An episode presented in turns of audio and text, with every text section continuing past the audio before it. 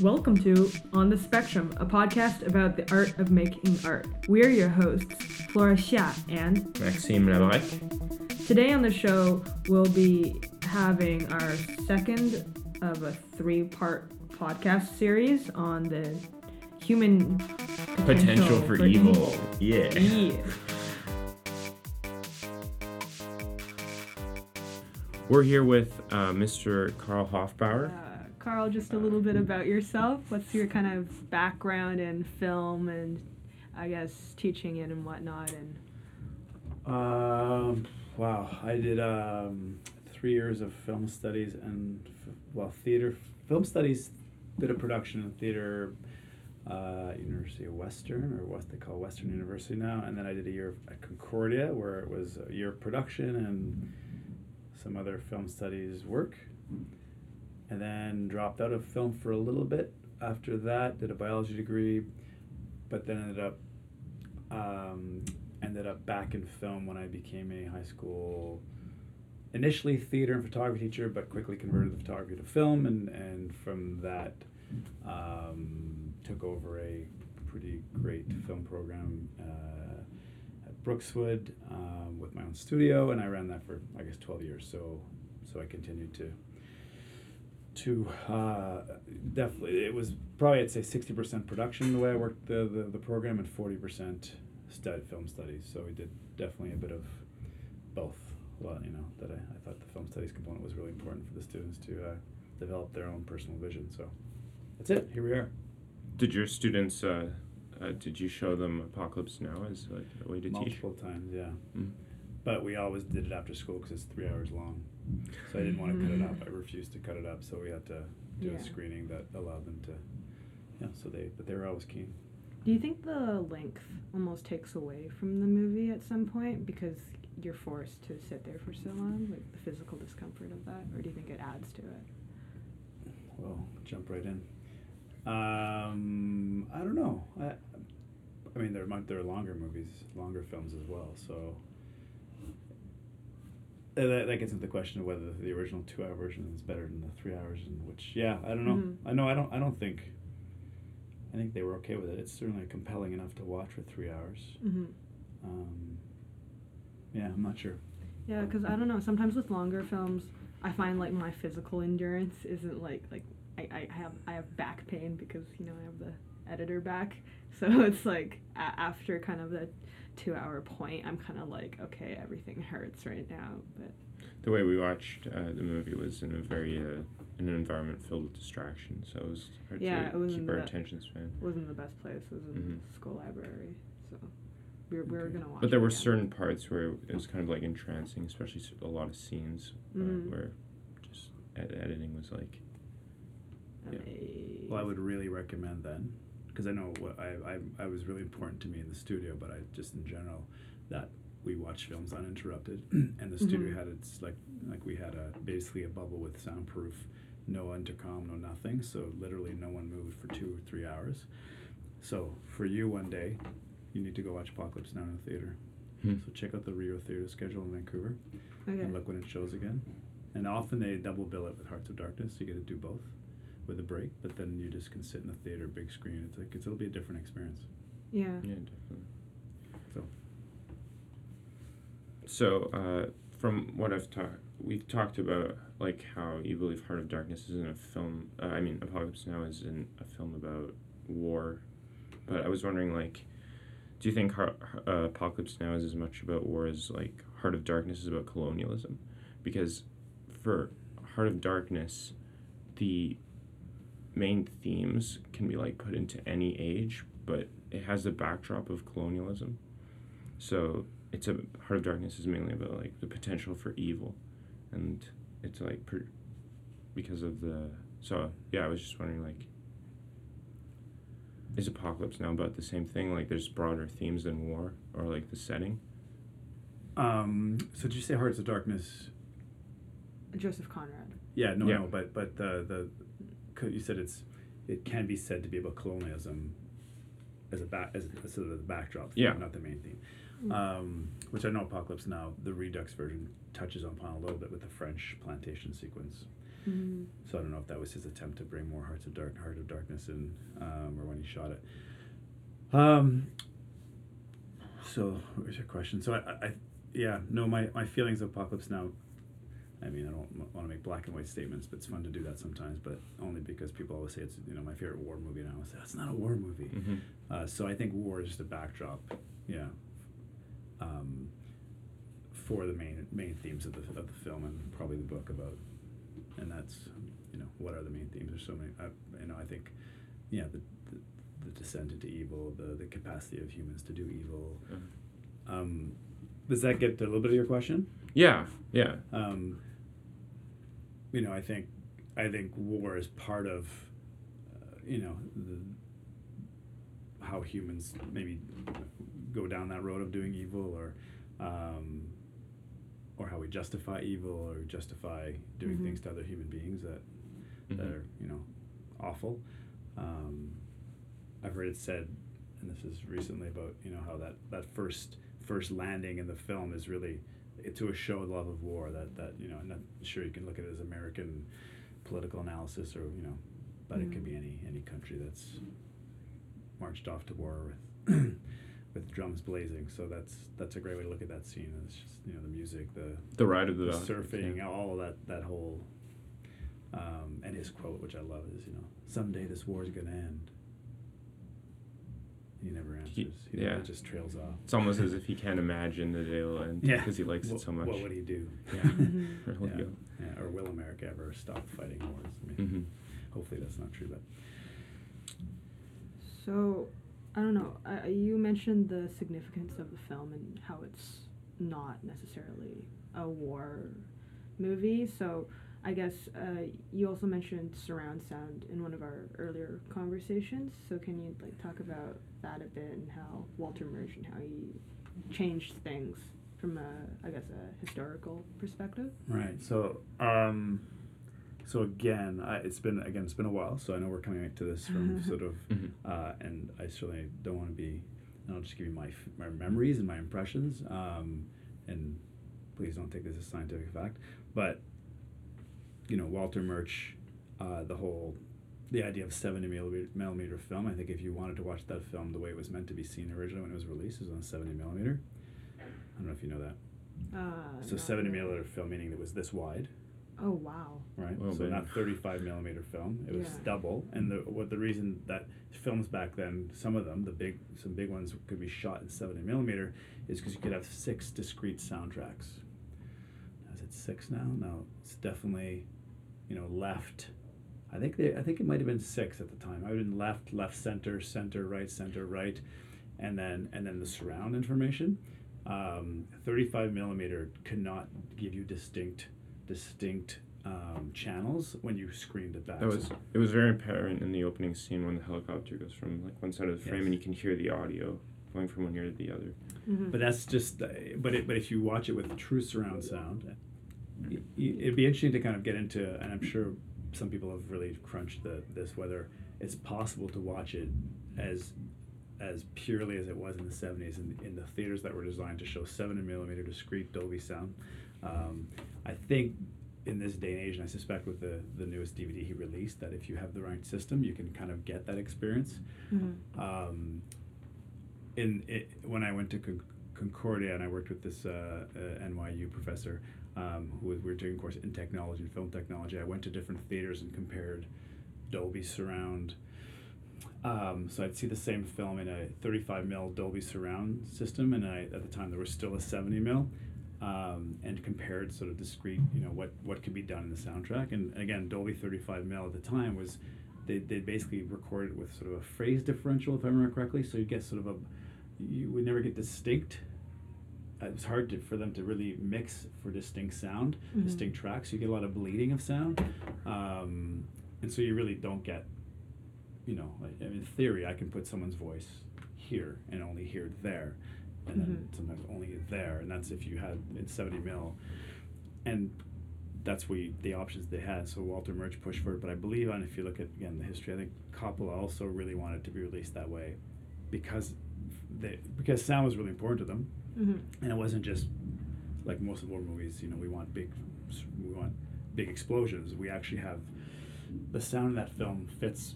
It speaks to the themes of the film. It speaks to the journeys of the characters. hmm So if you the one scene that I think if you, that that shows that, and there's the beginning for sure. The beginning scene's amazing. But when when um, uh, Martin Sheen's character Willard is in, in the hotel room, so that famous scene because Mhm. for other real life reasons, um, when he when he gets up, the the sound literally is kind of all encompassing, and then the, when he gets to the window and looks out, the chopper, the sound sort of becomes really a singular. It, it, it kind of goes becomes a really singular sound in the center speaker.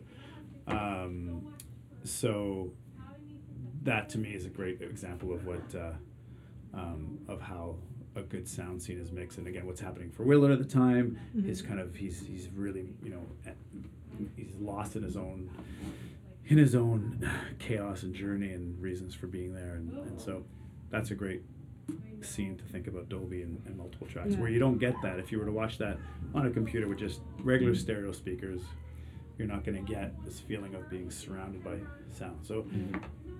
I- think that's the immersive quality of the film corresponded to the themes. And, yeah immersive but also also where the sound goes and moves and how it comes from this you know maybe the center of your character to the the world or back or, or backwards when they, they they have that happening Then, of course the chopper sounds really cool when it does that Yeah. but it also represents something else So do you think we're losing something with like digital right now because it's so easy to achieve those things? Do you think people are kind of abusing it? Oh, you know, and I haven't looked at it recently. I think the benefits of digital were that you could, you know, in theory, every theater now in the world, if in a very cheap way, should be, should be, um, should be able to. Um, maybe it's a good time to add the fact that this our own soundtrack right now is the, is the a lot of young children running around the school. um, but in theory, you know, theaters now could do in a very cheap way what the 70 millimeter theater did in the 70s, which is offer discrete soundtrack Mhm. that that you know, so a film mixer, a film sound editor could actually do great things. But I don't, I, Yeah. I suspect most mainstream films, it's more about just crashes and more, more, you know. I remember. Sorry to interrupt. No, please. Um, I remember the end uh, scene of Hearts of Darkness.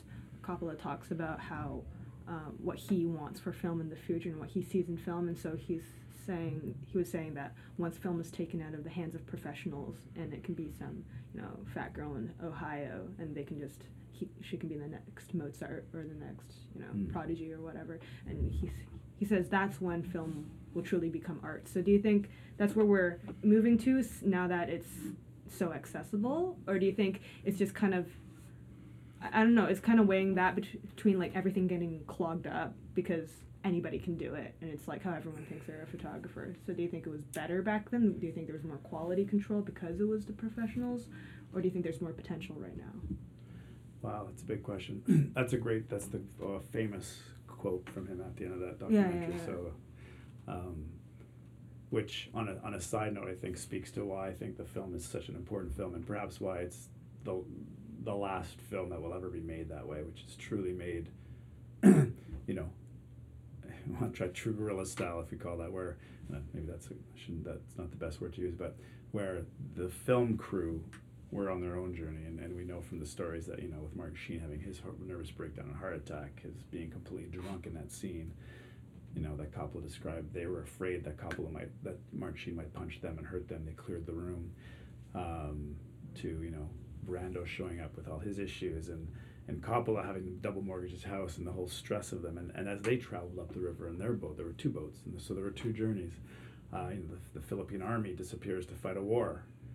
I mean that would never happen today because lawyers are involved and they would never be in that kind of risk. You know it's really felt the 70s in that particular film that it was special. And I think watching the documentary you realize I think it, it ups the ante, and I don't think films will ever be made that way again. I could be wrong. I think maybe bringing it back to your the idea of cheap tech, you know, easy technology. Maybe, um, maybe Coppola's right. Maybe a film like that can be made again, just differently, um, with less t- technological, financial encumbrance, and um, sort of, you know, weight. Um, so, but but does that? So Coppola's quote is, you know, I think after he's experienced the probably the one of the hardest film shoots and production times of any film in history, Yeah. clearly you can see why he would say that. You know, this is ridiculous. Is this really what art's all about? Why you know why can't we simplify and just take a camera and make a great piece of work, great piece of film? And we've seen that. So I think in some ways when you, I think of the Dogma '95, um, Lars von Trier movement in Denmark where they had this, you know, um, and that's when digital cameras were small and cheap and and um, and now they're even cheaper and smaller in theory on iPhones really. Yeah.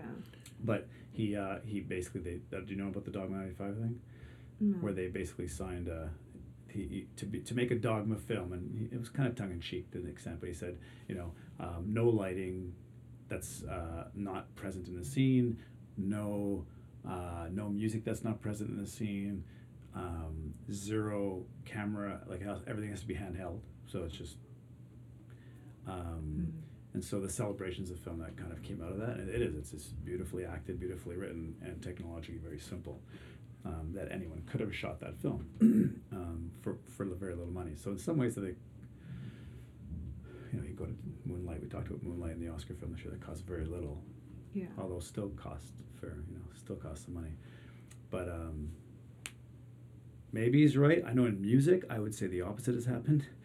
That the digital technology and the ability of everyone to record music in their basements is really has just really I feel like taken away. Maybe it's taken away the ability of someone to make a living on it, which has then taken away maybe the sort of dedication that comes from from you know doing nothing but music for 15 hours a day and becoming this sort of groundbreaking musician. I feel like Mhm. music in the last 10 years is just my opinion. I, so film, I'm not sure if it's gone that way or not. Whether because it costs more to make a movie, so in a way, you, I guess, to make anything big, you still kind of need to go down that road almost. If you want to make a very large scale production, it just depends on. Uh, you, Where's- had, you had something. Do you think uh, Coppola knew his film would get received, or did, did he even think he was making a great film as he was filming it? Because I saw an interview with him where he said um, uh, pretentiousness in films sometimes does kill films, but he didn't really. He stopped caring during the filming process that he was using so much symbolism, and he was just making the film that he wanted made. Yeah, and Do you I think he knew it would be well, well received? Yeah.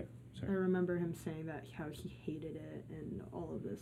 And that comes up in the doc, right? Is that what he? he- I mean, I think Yeah, yeah. again that's part of his journey, where he's you know what's intriguing to watch the doc is to see self doubt, is to see you know the questioning. He's he's rewriting scripts the night before. He's Mhm. you know this is shit, uh, and what am I doing? And all that you know all the questioning that you don't usually hear from an artist, which I think was what, what makes again those two films together such an amazing. Um, um, showcase of I think the artist's journey. Um, so I don't know. I I- I have to go back and remind myself of what he thought. You know, I think he's uh, he must have he had to have been compelled by something that he knew something was going to be great about this film, or else he would. You can't put yourself through that. He had his family there with him. They were. You know, he was close to a nervous breakdown. I think there's. It's amazing he went through all that and still finished the film. I mean, I think of. Um, uh, Werner Herzog was probably the only filmmaker I think who's crazier, who probably experienced that kind of um, film, ex- who probably went through similar f- experiences in you know Aguirre, Wrath of God, and other films. He's just overall crazy. This Herzog and Mhm. and has always said, you know, um, and he himself has said, um, you know, I will, I will destroy Hollywood. I'm not sure. I'm curious to see what he thinks about Apocalypse Now and the making of that film, but, um, you know, I think he went through so much to make that film, and I think he, even after it was being edited, he was still questioning. Um, it, I don't think it did well initially, if I recall. I have to look at the sort of initial box office. I mean, because it cost so much in the end, you know, cost overrun, time. Um, they had to build all these sets in, in the Philippines. And they, they proceeded to get destroyed afterwards. Yeah. Repeatedly. Right. Um, but but then you know we have one of the greatest I think films of in film history when you when you just you know go through it. So mm-hmm. I think he mm-hmm. must have thought there was something. Something had to keep. You know, I haven't read any biographies lately, but. Mm-hmm. I mean, uh, we were talking about Full Metal Jacket, and it's very interesting because both those uh, movies were made by uh, two extremely talented directors, and um, they were both set in Vietnam. But I was just wondering, like, what is what are the key differences between those two films? And why To would you, you, yeah. classify Full Metal Jacket as a war film rep over? That's a good Apocalypse question, but not Apocalypse Now. Um, Or uh, I remember you spoke about how there was a defining scene in Apocalypse Now that, um, like labeled it as not a war film. So like the bridge scene, I think it was. which one? Sorry. I don't know the bridge scene. Right, The scene the, with- the third of the main stopping points, right? So Yeah, there's yeah, the, yeah. the the Ride of the Valkyries, there's the Playboy bunnies, and there's the the bridge. I can't remember what the bridge is called again. Um, Not trying. So. yeah. Yeah, so that that scene, and I think it's a couple of times, and then, and then just the descent from there on in is, yeah, when I think um, the question that Martin Sheen is trying to find who's in charge, and it's sort of it's one of those trailing questions again, kind of like the when Sunday's war is going to end, um, you know, who's in charge here? I think you actually added something to that too. You remember that scene specifically? I think I got it slightly wrong when I said, you know, he asks. Oh yeah, because uh, from the interpretations and analysis I've seen of the film, uh, apparently like the guy with the grenade launcher, when he says yeah, uh, it's like he's actually the one in command. So, he, but he doesn't care anymore. So he's kind of given up. Oh, when He's he's asked who's in charge. Yeah, when he's asked who's in charge, he says yes. Right. You were thinking that was uh, like the devil or something, like another entity, like the heart of darkness that was controlling him. And wh- what I took from that scene is that he was in charge, and that, um, but he didn't care anymore. Like it was a total loss of sanity. Yeah, and maybe there's two moments because there's a moment where again that uh, the sense that you get is that no one's in charge here anymore. That you've Mhm. really just left, you've left sort of normal human, ru- you know, the rules of normal human engagement and, and morality, and now it's just What was very Chaos. interesting actually was um, when the all the soldiers were coming towards the boats, they had like civilian luggage, which was kind of weird to me. Like, why would they have civilian lu- luggage out in the middle of Oh, nowhere? yeah. in that scene Yeah. Yeah. when they're trying to get out. Yeah, When when they're trying to like run, they're running towards the boat once they get to They're the bridge. swimming. yeah. Yeah, because they wouldn't have civilian luggage, so it's very interesting. It's, it's funny. I've never thought about that. I would maybe just guess that even in times of war in these locations, it had to be civilians running something, hmm trade, Right. supplies. Yeah. I'm not sure. That's a good question. Something I hadn't think, thought about. I thought, um, I don't know, it, it kind of symbolized how uh, Americans felt about like material wealth or whatnot because a, lo- a lot of the film speaks to how um, empty American values are and they don't really know what they're fighting for. So I thought like the excess that was displayed, like the, the Playboy Bunny scene and like Mm. the, the soldiers, they still want The to keep all their motorcycles stuff. as well. The motorcycles, yeah. So I, th- I, I don't know. I, I, I thought that that's how it corresponded, but maybe. I think also that's Yeah. what their that's their link to America. That's what's keeping them going. All this these material things are connecting them back to their country. So it's just can see how loose that connection is in reality. Yeah, yeah. Um, that makes sense. And I, I, I we left the full metal jacket piece. I think. So that that scene, I just think war becomes less and less as you travel. You know, I think it starts as a war film, right? It feels like a war film at the beginning, and then you slowly, especially if you watch three hours worth of that film, it just feels like, what is going on? There's no more war left. They're in the jungle looking for somebody, who has no relationship to the war anymore per se, and they find him in you know this sort of jungle, for lack of a better word, and, and kind of has become the quasi leader of this, you know, this group of people. Uh, and it really doesn't become a war anymore, war, other than the fact that he was sent there to kill this person. Mhm. But it's not what you think about when you think about the Vietnam War. You think of, you know, other things. So, yeah, I think clearly the the film has more to do with that relationship and what has become, you know, maybe what war might, war being one of the things that can be a factor in pushing people um, to do evil things or to to lose their their moral compass or um, to go mad and not not necessarily be mad, you know, to kind of or control or, or be want to be in control of the madness, like Yeah. like get, getting high off that buzz. A Full Metal Jacket to me is a again not to be black and white, but let's say if I were to call it, in my mind probably the best war movie ever made because I think it does speak. it, it it very much is about war. The entire film is the training of soldiers, and then it's the soldiers who are actually in war. Um, and I think, for me, the one of the great things about that film is the narrative, uh, the narrative. Um, hmm, what's the word I'm looking for? Do you think it like shares the themes of dehumanization with the Apocalypse Now? Like Joker's trip into like the city and eventually just killing the the one enemy.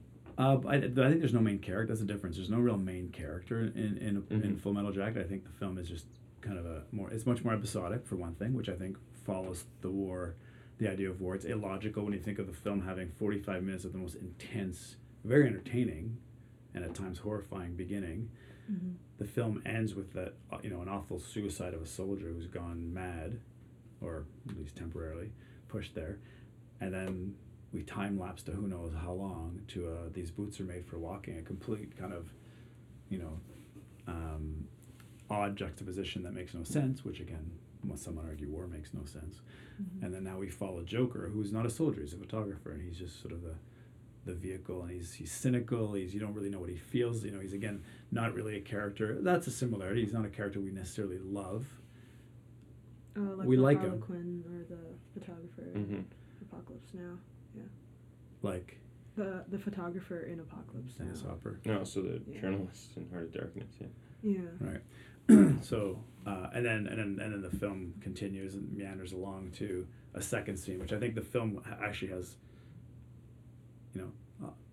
Maybe in some ways you can argue Apocalypse Now is very you know to the the the, uh, the alter egos of Kurtz and and and Willard, perhaps their their their relationship psychologically and what they mean to each other and who in, in the end sort of wins out in in Full Metal Jacket you have these two halves of a film that are linked stylistically more than anything else. You have the you know the blue, the blue of the bathroom when he kills himself. The music is very similar. The the, the soundtrack is similar, and then he repeats the same kind of motif with the the girl the girl soldier who.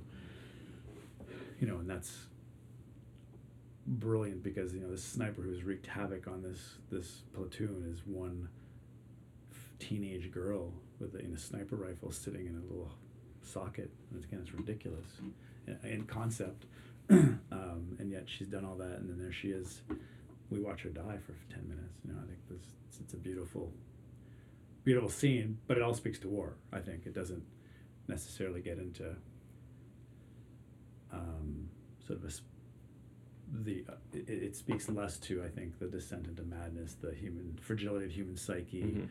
um, because I think in the end, the last half of Apocalypse Now again, it's There's practically no fighting. there's no fighting, there's no soldiers per se. There are a few guys on a boat traveling up a river looking for somebody. Mm-hmm. So it's you know the river representing kind of the journey and the the reflection and the the descent, the journey into something.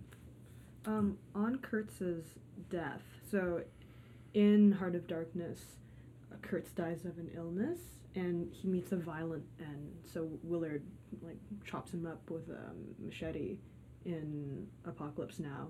And I'm wondering, do you think that's just because it's film? We need to see more of a climatic element. Do you think that like added to it? I, I'm not. I don't really remember the original ending that was written for it. I think it was very Hollywood and kind of happy and gung ho, and so Coppola uh, uh, rewrote it. But I'm, I'm just kind of wondering, like, how, how do you think the film would have done overall if he had a more passive end or an ending closer to the novel? He died of an illness. Yeah. It's a good question. Again, the novel, There- it's been a while. Go ahead. Oh, sorry. No. There is a scene where um, it, the room does like he he was where uh, Willard narrates what the room smell like. Kurtz's room, like smell of death and like illness. Mm-hmm. So maybe there was there is that theme of sickness. In Apocalypse Now. Yeah. Yeah. Yeah, you do get that sense that he. But again, the sickness is is is almost like Kurtz is finally losing his own center, right? Mm-hmm. Yeah. Because there are moments when he talks about the diamond, right? I mean, I love that story to me. Uh, that when he talks about um, the, you know, this, the story when the, the the people came and inoculated all these these uh, sort of locals, and and then the leader found out, and he came back and he chopped the arms off of every single person who'd been inoculated by the sort of the west the west, and he was completely not horrified by that, but he was actually almost I don't want to say turned on, but just amazed. And he said that that to him was just an act of, of such purity. He talked about the diamond, like being shot by a diamond. I think was were his words. Yeah. Um, and that to me is you know he, he can at those moments in the film he articulates where he's at and why this is so attractive. Like you know he has this, you know, this, and I find it attractive. I find it, you know, to be able to. to- to- You know, I, I, he does a really great job of, con, of, of conveying what that attraction must be like, right? Because there's got to mm-hmm. be an attraction to, to that absolute power to be able to do something that's so, you know, he, what he didn't like at the time was people who were like flip flopping. He didn't have a didn't have the strength to do something that was so. And th- th- is there something? Is there anything stronger than that to be able to go back and chop the arms off of all these people in your in your local, you know, your village? Yeah. Um, but then I think maybe that this decay you're talking about is, is as as we move on past that, Willard, I think talks about how Kurtz seems to be losing it. That he's not he's not present anymore, and he's so maybe that's again I haven't read Hearts of Darkness, but it's been a while. Maybe that's trying to keep that idea still. But I certainly would. This is just my and going back to again, the Doors and Jim Morrison and how that song has not after all these years it's it's not it's not it's not kitsch it's not tacky. That song is such an interesting piece of the 60s into the 70s and and and there's a lot of psychology and I think the end and then to have that used differently in Apocalypse Now and, and used so powerfully I'd hate to I'd hate to I think it's perfect Mhm. so you know I, I wonder if he I'd be curious I forget now because you know that chop that there's the sacrifice of the animal and that's a real sacrifice Yeah. so, and that and that I think parallels quite well. And I'm not sure did did, did he shoot? Did did you know the ability to actually be present when the locals were going to be sacrificing this this animal? Had he already shot Kurtz, bludgeoning, um, sorry Willard bludgeoning Kurtz before that, or was it an afterthought, thinking, "Well, we have this other amazing thing. This would be it would tie the film together so well to have Them I them think both it happen." was after, because um, uh, I remember watching Hearts of Darkness, uh, the, the, making of, and uh, Eleanor, Co- Coppola's wife, saw that they were getting ready for the sacrifice, and then she called Coppola out, and then he got every, the cameras rolling, and they filmed that. There's a well, also there's like I I don't know, a, a very loose connection with the cow, um, because at, in the beginning when um, Kilgore takes over the village, um, there's a cow that's lifted up by a chopper, and then the cow the cows are like a recurring theme throughout the film, but I'm not sure. And also like the cow could represent the death of like spiritual values. It's like a spiritual animal. Mm-hmm. So. there, yeah. mhm. but yeah, who knows whether that was. So I- I'd hate to see it different. I don't think. I'm not sure if they're purists of the novel who think, oh, he, Yeah. you know. I don't think. Again, if we get to another side story, I don't. I don't think the filmmaker has any responsibility to a novel. I get Yeah. quite frustrated. People say, oh, the book was better. Yeah. It- Apples to oranges. Apples to oranges. Like you spent 15, 20 hours reading a book. It's a, it's a, it's a, a story. It's in your head. You visualize it. It's, pr- it's a per- completely different experience. Mm-hmm. So I think great filmmakers don't feel the need to, you know, some of the best. Some films actually work better in my overall in my mind when, as films and as than, than the books might have worked, but only because the filmmakers did something different with it. Um, Mhm. So I don't know. Are there purists who think Apocalypse Now is a bad representation of the of the book? Well, he didn't call it Hearts of Darkness. He called it something different, probably Oh, for yeah. that reason. I was surprised actually how close some scenes were to the original book. Yeah. Yeah. Yeah. So, kind of the cut scenes, uh, specifically, there was the French scene, and there was also the scene where they were, um, where Playboy was, Bunny scene it wasn't the Playboy Bunny scene. It when they the meet up with them at the camp, right? Yeah, when they meet up with them at the camp, the the raining one. Um, why do you think the they were cut in the original? Because I, I know that Coppola had his own reasoning, like there was it was a mess, like technically, like. But why do you think they added it again? I guess would be a better question. Like, So again, not knowing that, I, I forget again the true history and whether he was, you know, I mean, there's a long history of Hollywood and, and the producers who are backing the film financially who say, you know, it's too long. So again, remember, a three-hour film means it only plays four times a day instead of six times a day or seven. Right. So it's a financial thing that you can, yeah, in the first month you make all your money back. So if you can run that film 33% more often in a day, you in theory can get more bums in the seats and pay more. So Yeah. Hol- cl- long, long history of Hollywood making keeping films short or shorter. Like the, it's rare, you know. You think of recently Lord of the Rings. I mean, he released a four-hour version on DVD, but there's no way the studios would have allowed him to do that. And I'm not sure if it was the studios or he also thought realistically, I've got to make my money back. So three hours will do, and I'll have a yeah. you know, a later, longer cut later. Um, you know, but the four-hour version works better. It has more, more, in, more in it. I, don't, I, I- I would say the four-hour version of the Lord of the Rings films are probably better overall in their three-hour components. Apocalypse Now is debatable.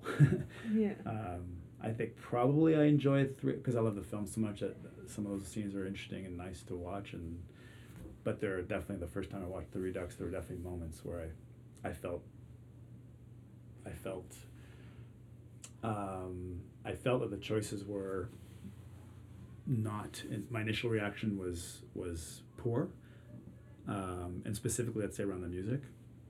I didn't know at the time that he'd written. I think Coppola actually had did write some of the music for the Redux, Mhm. and some of those music transitions I think don't work at all.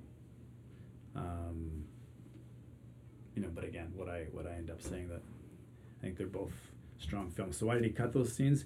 I would probably say my gut is some of this it's financial. Mhm. Um, whether it was I don't know if you know merch was involved and they said that they don't work. Um, the French plantation scene is also awkward because, I, in my opinion, it sort of becomes um, there's this slight moment of romance in it, right? I mean, Yeah. he has this, Yeah. there's a sex scene, and all of a sudden he's you know there's the, the I, I, I do laugh. I still laugh. I remember the first two three times I saw it, I, I giggled to myself when it's you know she's behind this sort of white curtain and it's you know and those accents and I don't know. I, I, I do love the, the, the debate in it. That's you know I, like that piece where they debate the, Mhm. the French versus Yeah, the but Americans. still, it was kind of weird. Like, can there was some it was kind of sporadic as well. Like the whole dialogue. Like at one point, the guy who's playing the accordion, well, throughout the whole scene, he's trying to play it, and then he falls down, and like someone go get him. Yeah. Someone help him up, and it's like it doesn't really.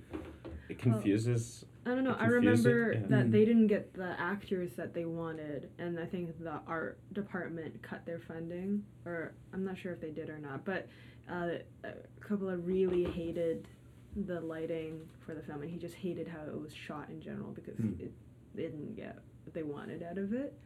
Um, but I remember it was just the the rain scene where I guess they were with the Playboy Bunny in the helicopter. The bird thing that was bizarre. That was absolutely bizarre. Remind me that when he's painting himself and He's he's he was painting himself, but there's the um there was uh what's It was Chef? um, chef. Yeah, Chef. chef, is talking to a, one of the This bird bunnies, girl. and she's like, "I love birds. I've always loved birds." And she's talking about her whole life and like past with birds. And then, yeah, and then it's just kind of and then they start Yeah, you know and then they start uh, i guess having sex or what whatnot and then she's like kiss me like a bird fuck me like a bird and i was just kind of like that is bizarre that's just really weird like i i Yeah. like max and i just kind of paused the movie and just looked at each other it was kind of yeah. But that's also when he takes the photo and says he wants her to look more like the, you know, The he takes the center yeah. full up. So yeah, I, I- again, does it work? It, it definitely, it doesn't seem to work as, I think there, when you watch the original two-hour version, there seems to be fewer moments that don't work, if any. hmm And maybe that's, I'm not sure whether I would have thought that when I saw it in seven, if I saw it in '78. Than there are when you watch the three-hour version. There are moments like that where, but yet, I love I love the idea when he's he's more in love with the poster than the actual woman. Now he's got this one, but he wants her to look more like the poster. yeah And so that that sort of Yeah. image of does it fit into the Willard Kurtz descent into madness piece? Maybe not. I mean, I think the actual Playboy Bunny scene live maybe is enough, right? The Yeah. chaos of that and how they they have to be carted off and um, the playfulness of that scene becomes again chaotic and crazy. Uh, maybe you don't need it. I do. I do like moments of that Playboy scene, the pouring rain, the muddiness of it all, the kind of, you know, trying to get a bit of pleasure in this, in this place of madness. But yeah, I don't know. I'm. It's, Um, I think the Kurtz scenes are nice to have more have more Kurtz at the end. Yeah. Those I think seem to work, and that's that's where I'm always torn. Where it's just again, you're gonna I think you'll experience if you can watch it uninterrupted straight through. So if you can sometime in the future watch them both, maybe a week apart, uninterrupted in a movie theater, um, then you'll be able to sit and go, oh, what was that? You know, what, then then the journey as a viewer, because I think as a viewer you go on a bit of a journey as well. Mm-hmm. Um, and that's what Coppola's, you know, there's three journeys probably. There's the characters, there's the film crew, and there's us. Three hours is, it's a nicer, longer journey. Yeah. So that in is, of itself is to me, you know, I'm glad there is a three hour version, which is better. Hmm. I don't know. Mm-hmm. Um, and why he cut them. He always, you know, will he ever admit that he, he, redu- he released a redux? Because it's, he just, you know, you're a filmmaker, there's always a bit of arrogance and, you know, it's a bit, you know, not arrogance, but just self, self, uh, call masturbation, but like I, you know, I get to re-release this and relive this, and now I have a three-hour version, and I get to work on it again, and you know, twenty Yeah. years later, people realize how great, and important a film it was. So maybe now it feels there's more self-gratification. Um, or did he really think? Does he really think? If we can sit him down right here and say, "Do you really think your three-hour version is a better film than your first? I don't know. Mm-hmm.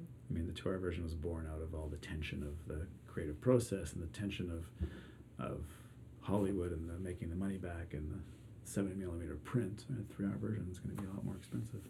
Mhm. So, impossible to answer that. Gray. Guess you'll have to watch both, and it's up to personal preference. Yeah.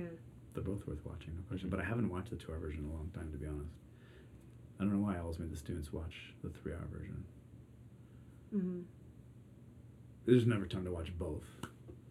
I just thought if they were keen on watching something, it'd be good to make them watch three hours because then they see everything. They can always go back and watch less, but they may never go up and watch more. So that was my feeling.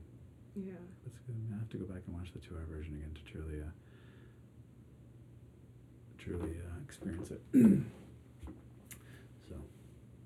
so, Do you think a film like Apocalypse Now, like a film as good as Apocalypse Now, will be made in the future, or why do you think it is the la- last great film? Of Well, I its should say the last of its kind. Yeah. it's Of its better. Uh, partly, I think, it, and I, I might be proven wrong. I think maybe because of the simplicity of technology now, people can take a camera into really crazy places and record great sound and great visual. Um,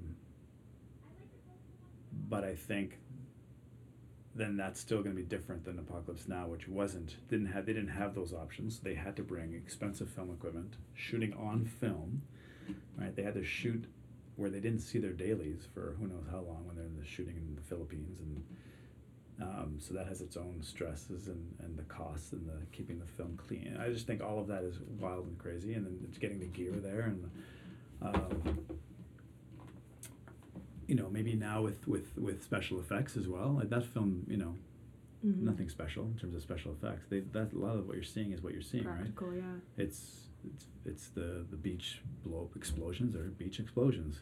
Um, you know, he set that thing on fire. The the cow is actually sacrificed. It's you know they're they're there. Um, so I think you know there have been films I'm sure, and I, I I'm not the film. Uh, you know, I went to school people who I felt saw every single film ever made in the history of film, so they would be able to speak more than I. But um, I think that's and plus because the, the documentary was made at the same was made, I think those those two together really um, are great. Will be well, I think will will will will be remembered as an important film, an important film experience that, that what these characters actors went through um, mirrors so stunningly what the, the film is actually about. So it's the film within a film, so to speak. You know, and I know probably every filmmaker would say making a film is a little bit like a journey and, and, and definitely a, you know, an experience of self-reflection and all those things. That film just is on Yeah, steroids when it comes to that. Yeah, you've ex- probably experienced that too. Yeah, when we were filming Chaucer, that was something interesting. kind of a That's dissonance, good. so that's Um, common to all art probably Yeah. but i think the intensity of all of that and and you know the the big names at the time that the 70s were a unique time as well and i think of the the period of what i look at the new hollywood period from like the 60 you know from bonnie and clyde to sometime in the mid 70s uh, where blockbusters kind of took over again, and, and really good boutique artsy films. Hollywood was producing those films. Some might argue maybe Coppola put an end to that. Mhm. um, because he was trying to make a, a, an incredibly significant art artsy film, an art cinema film that cost too much, and Hollywood, you know, the producers just wouldn't have any of it because it wasn't going to make its money back. Mhm. Maybe he put an end to that period. Who knows? But um, so it also sits in that context of the new Hollywood. It's an important film too. Um, will we have another new Hollywood? I'm not sure, but it's There's a important. bit all of a turn into like uh, analog technology. I know there's a lot of filmmakers that are shooting on film again and uh, using practical effects. Do you think that? I, I guess it's different now. Do you think it, they're doing it just because it feels better, or it, it, is it more of a label thing more more than a visual achievement? Because arguably you could do the same thing with less money and special effects. But is there some sort of integrity to doing doing things in the old way now? I think there's a learning experience. So I had one of my my my film students who's now kind of an adopted son who's um, you know he's doing his master's in philosophy in New York, but uh, you know has had a couple of short films in TIFF and VIFF already. Um, he in high school when he was my student at 16, so younger than you even in grade 11, he shot 16 mil. He was just I'm going to shoot in film. I, I gave him my Super 8 camera. Before that, he shot Super 8, but now I want Super, you know, so he had, he had to get some money for it. We had to, so we had connections and we did. We shot, and Mhm. actually in Fort Langley on on 16 mil. Um, I think it really helped him because it helped him be concise. It helped him really be prepared. He's incredibly prepared when he goes on set now with shots because everything costs money. Digital, you can be lazy you- and, and- and shoot hours and hours of footage. Whereas in film, if this is going to cost you thousands of dollars per shot, or no, I'm exaggerating, but then you're going to be very, very prepared. Talking about budget, uh, me and Flora were talking earlier about um, how Coppola didn't have any budgetary restriction when he was filming, and we were thinking, what if the film would have the would the film have come out better, or or would have finished earlier. or would have been a smoother shooting process if he did have those restrictions? Yeah because Is that true though? because he spent money out of his personal Yes. funds and he was willing to go bankrupt for it. So he So Are- he was restricted. I mean, he's double mortgaging his house. There's always that feeling of this film makes Right. money. If I don't even make a film, there were moments where he thought, I may not even up with a film. mm, Which so imagine at any point in that six months or longer, a year, how many year, you know, usually production of a film is a month. Yeah. They lived there and they had to, you know, the monsoon season came. Uh, Martin Sheen had a heart attack. Marlon Brando didn't want to be filmed on camera. All these things delayed.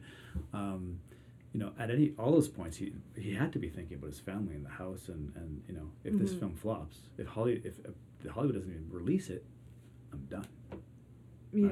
I mean, he still has The Godfather to make him a bit of money. I mean, he's not, you know, he's Yeah. not poor on the street, but so I don't know if his budget was unlimited. I mean, I think they gave him a lot of money because of his Godfather success, Yeah, they did.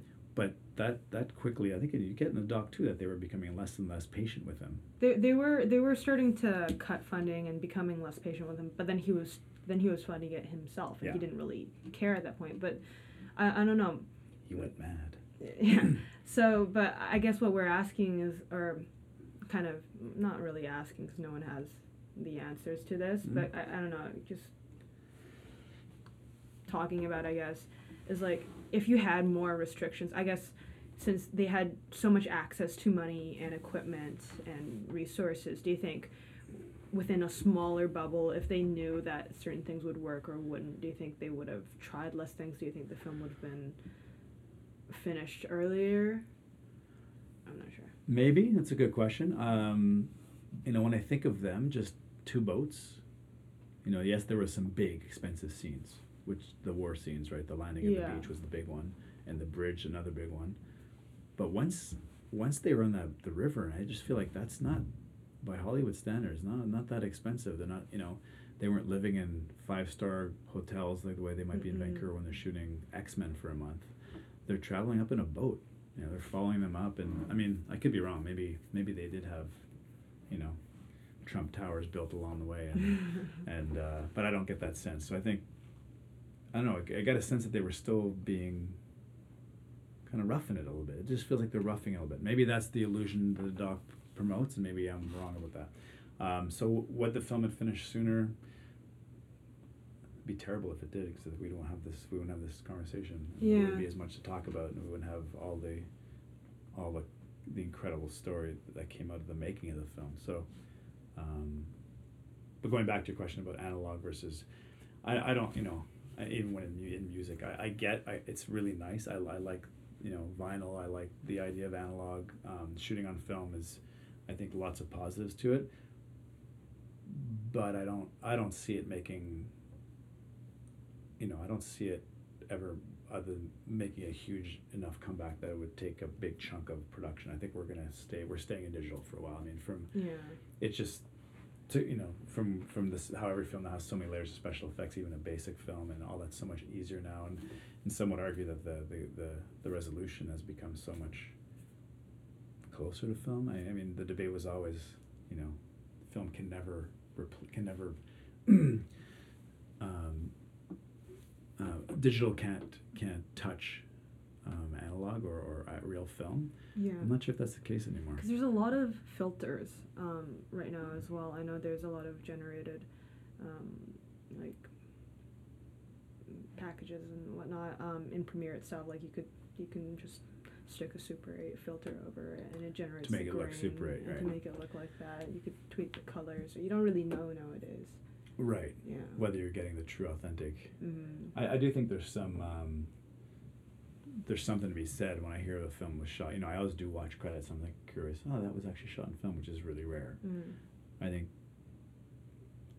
I like that. I, li- I like that they, they still do. I think it's important. I'd hate to lose it, but I don't see Yeah. I don't see it. I mean, the benefits of digital is that yes, it can be anybody. Yeah. It can be, as Coppola said, some girl from Ohio with a little digital handy cam Yeah. that costs five hundred dollars, and she can shoot the next, you know, be the next Mozart. Um, so, you know, because that can't not the case in film. I mean, it's, Yeah. it increases. That's the that's the problem with film. One of the best art forms in the world, but also the one most complex and the, probably the most limiting financially. Yeah. So, you know, wealthy people do better in film. All right. Yeah. I mean, people who have yeah. it's it's. I think a writer can come from nothing and, and write the great novel, but a filmmaker has to work that much harder if they've got nothing behind them to, to sort of bankroll their their films and their ten years of having maybe no job. It just it's tougher. My students who've been the most successful in film have who've gone on to be film the creative behind film, like directors, writers, that kind of, and really made films, um, versus going into the production side and getting a job right away, because that Mhm. pays great once you get a job.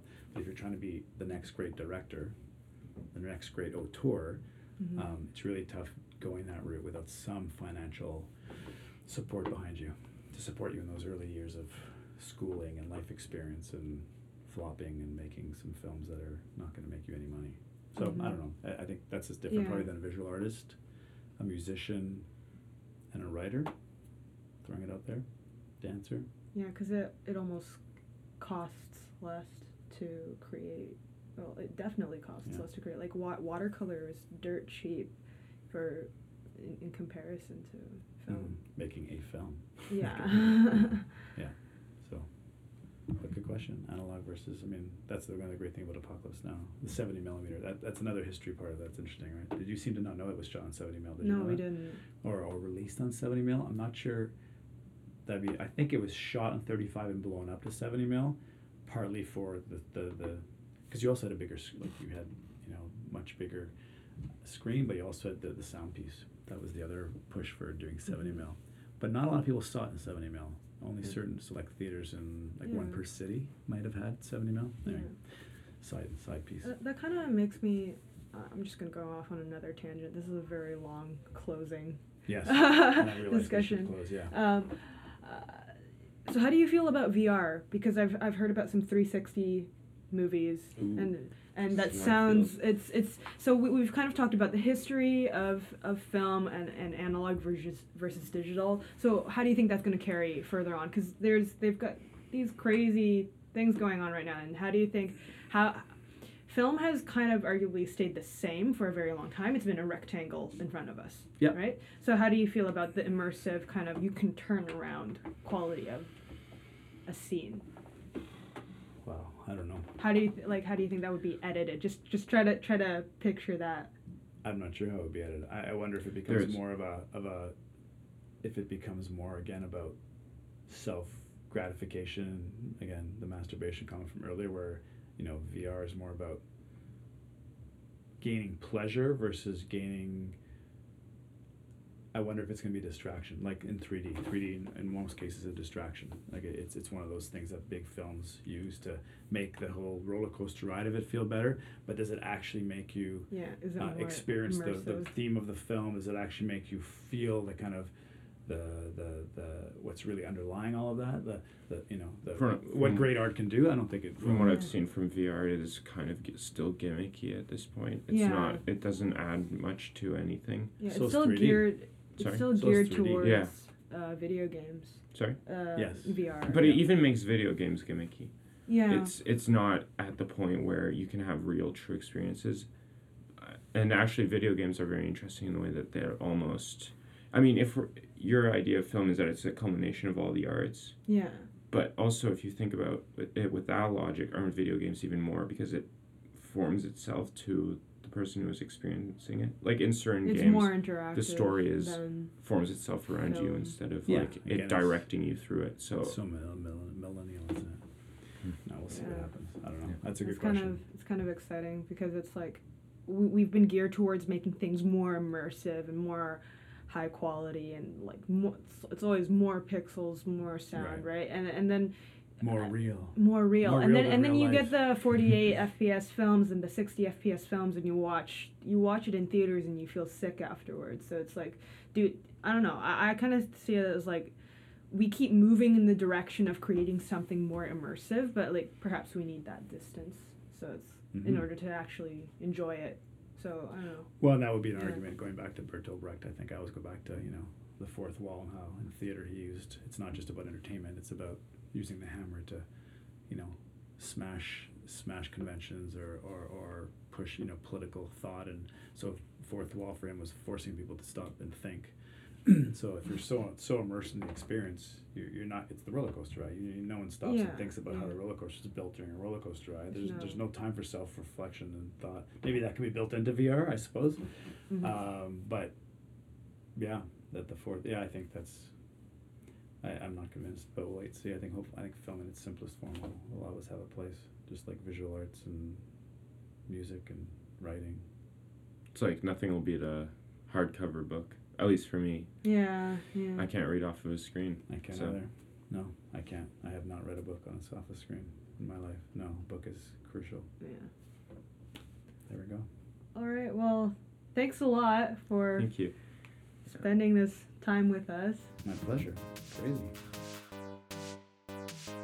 So I don't know. I really found what Mr. Hofbauer, mm, Carl, what Carl had to say to be very interesting, especially on the how they shot the film, what he said about medium format and how that revolutionized cinema itself. I found that really cool because I wouldn't have known that otherwise. It's like there's a lot of things that we take for granted right now, and it's I don't know, so much of film history, like you watch a movie and it's like, oh, it wasn't that great, but it was really, really great for its time because that's what, that was, you know, the best of the best at that current point in time.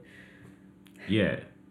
I hadn't watched um, Hearts of Darkness, the filmmaker's apocalypse, when we had that interview, and now I have watched it, and Mhm. I, a lot of the stuff makes a lot of sense to me, a lot more sense to me about just the struggle Coppola had to go through. Mm-hmm. I think yeah, it did actually like uh, like he was saying, it did add to the movie, or the, I guess the film watching experience for Apocalypse Now Mm-hmm. having known how much it had taken. And also, I think we didn't cover this too too much, but I really liked how he made his actors act. Mm-hmm.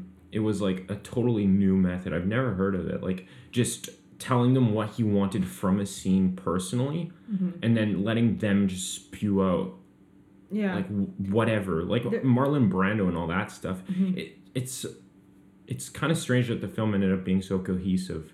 Yeah, there's a lot of different directing styles. Like some people, um, I think Lucas, he likes to plan things down to the T. There's, uh, there's a lot of uh, Kubrick for one. he can just you can film the entire movie from his notes without him there and it would be exactly the same because he's planned it out all already. So you've got you know stylistically really different people and I don't know. It it all film is kind of no matter how controlling you are of the product you want as a director or whatever, it's like it's still a collaborative thing. There's still so much chance that's involved, and you can never really um, kind of make what was in your head. You know, the day before yesterday. No, it was.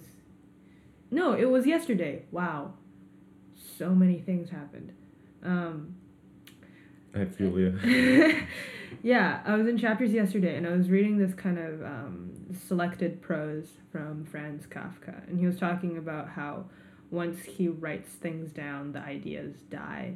Because, which is like really angsty and modernist, but it's like, one as an artist you take something out of your head and the minute it's out of your you have head like the and vision and then you have Yeah. the execution. yeah and it's different. all it always feels somewhat real life always distorts what you had in your head and i almost find um, artists who like to improvise or to let or like to have things collaborate to be much more forgiving towards um, the process. process and the product and things but i mean i'm i'm you know i'm an animator so i'm very control freak about things so yeah, Interesting conversation. Alrighty, so So, thank you for listening. I mean, sorry about the sc- ambient school noise, but I, I kind of like it though. Like, we should find interesting ambience for our next interviews. Like, I don't know, like yeah, doing it in like a kind of quiet but like Mhm. cafe environment or like in a park with birds and like rustling of trees. As long as it's not too invasive, it sh- it would be Yeah. a cool sort of setting. And also like, I kind of like the idea of interviewing people and not this like super like stale environment. Yeah. But this like. I almost want to go for a drive and interview people because I feel like it would be interesting. But It's then like- I also It's, said, it's like your taxi driver. yeah, Yeah. we don't talk about the taxi. Dude, just put a clip of it right here. Just put a tiny clip of it. Or are you silent? What? okay, okay. Just do it. It hap- it'll be hilarious. Okay, right now. the way we are moving, it's it's going moving towards the shit, and that's how it has to be destined to to rest everything restarts again over the hmm. centuries, over the years. See, Canada is just 300 years old, but a country like China, India, Yeah. you know how much history they have? yeah. Ten like years. thousands, Ten yeah. years. Definitely, yeah, dude. So think about Canada after ten thousand years, or maybe thousand years. I think You know? we're gonna be very different. Yeah, But we're not yeah of be course you will be very old by then.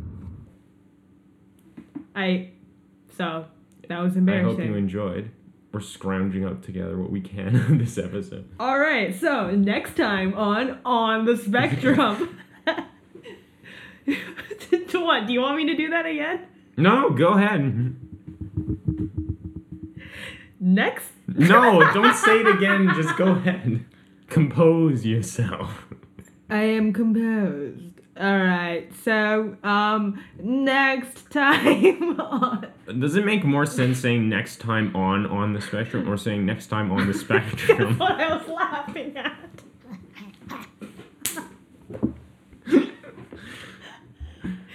uh, professionalism. Um, next time on on the spectrum.